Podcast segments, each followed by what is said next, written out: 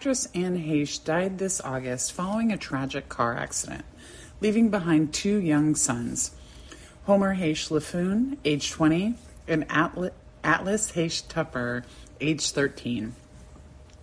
Last week, in part one, I talked a little bit about the uncertainty around Heche's estate and how that's creating conflict among her loved ones and resulting in her estate going through the lengthy, expensive, and public court process called probate. And today, in part two, I want to go ahead and discuss two additional issues related to her death and the results of her failure to work with a lawyer on her planning. Hi, everybody. Welcome back to another episode of Family Wealth and Other Musings. I am your host, Becky Easton. And so, first, with a caveat that if I am, or if we don't have an agreement to that effect, I am not your lawyer. So, this should be just seen as general legal advice. Um, or legal information um, rather than advice for your specific situation. We'll go ahead and jump back in.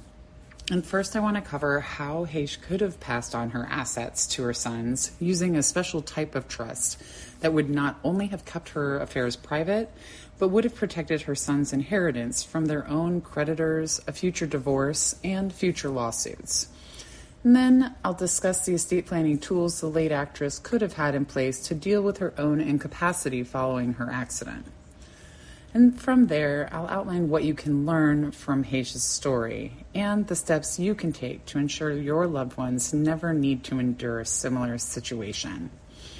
And I did also want to let you guys know that um, these articles um, do we do release these articles through our weekly newsletter, and they're also available on our blog. And um, you can sign up to receive our newsletter weekly by going to our links page at um, bit.ly, bit.ly forward slash Easton Law Links. And you can also get straight to our blog page by going to familywealthsecrets.eastonlawpllc.com. So, outside of avoiding probate, trusts are a necessary part of an estate plan whenever you have a minor child. Minors are legally unable to inherit any assets until they reach the age of majority which can be 18 or 21, depending on which state you're in.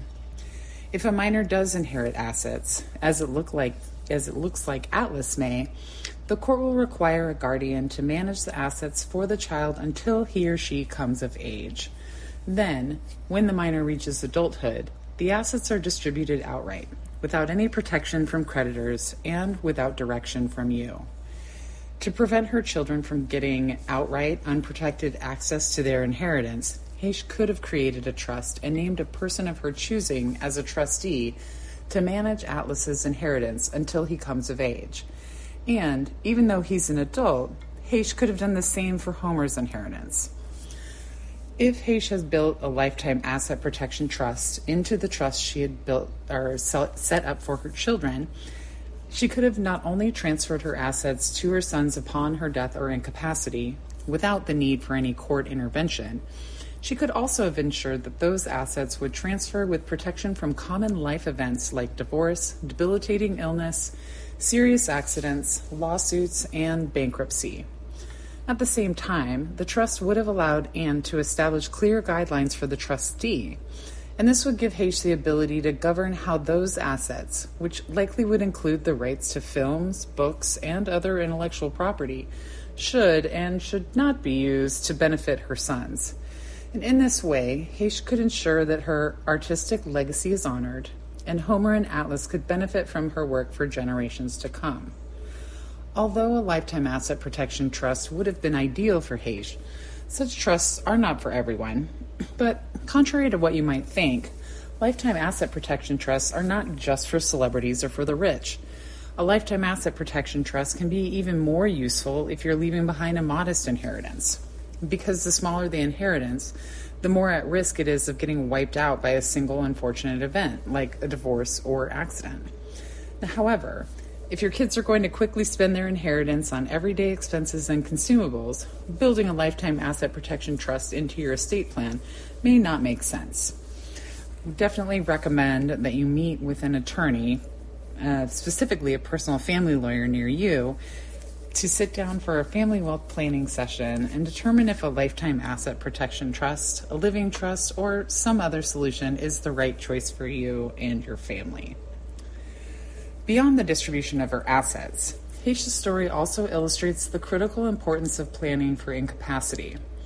Estate planning is about more than just planning for your eventual death. It's about planning for your potential incapacity as a result of this accident or illness. While we don't know if Heche had an incapacity plan, let's look at how such a plan would have worked to help her and her family following her accident. After her accident, it's been reported that Heche was on life support for more than a week and then removed from life support and allowed to die without ever regaining consciousness. What we don't know is who made those decisions regarding how long Heche was kept on life support and at what point life support was removed. If she had a medical power of attorney in place, Heche would have chosen the person to make those decisions on her behalf. If she did not have a medical power of attorney, there could have been conflict between her friends, her children, and other family. Fortunately, there doesn't seem to have been any conflict in this case. And in fact, it seems that there was a clear agreement that Heche wanted to donate her organs, which did occur and likely saved the life of another human as a result. Generally speaking, directives regarding your wishes around decisions such as organ donation, how long to be kept on life support, what to be fed in the hospital, and who should have access to you if you're hospitalized are all outlined in a legal document called a living will or your advanced healthcare directive. While these legal documents are the foundation of any incapacity plan, your plan may require other tools, such as a durable financial power of attorney and living trust So be sure that you are sitting down with a, um, a skilled attorney to put in place the tools that are right for your unique situation. We want to let Anne's story be a lesson. Celebrities don't just entertain us, they educate us too. Regardless of your financial status, planning for your potential incapacity and eventual death is something every adult should take care of immediately, especially if you have children. As we saw with Anne Heche's tragic, too soon passing, you never know when tragedy may strike. And with life and legacy planning, you can save your family needless conflict, expense, and even embarrassing, unnecessary public exposure.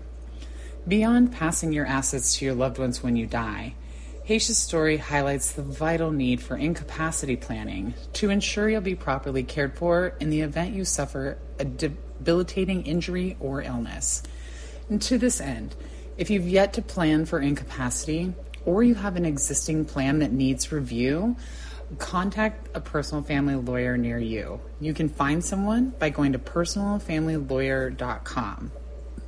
And finally, you want to remember that truly effective estate planning can ensure that your wealth, assets, and legacy are all protected and used to benefit your children, grandchildren, and great grandchildren in strict accordance with your values. To ensure that your estate plan offers your family this level of benefit, I definitely recommend, again, for me say it several times in this podcast, but reach out to an attorney today. You can find a personal family lawyer by going to personalfamilylawyer.com. And if you're in Arizona or Colorado and you find that this is something you'd like to discuss further with me, then you can schedule time on my calendar by going to bit.ly forward slash call Easton Law or calling my front desk at 480 999 4455. I want to thank you guys for listening in again today. This has been another episode of Family Wealth and Other Musings, and I'm your host, Becky Easton. I will talk to you tomorrow. Have a great day.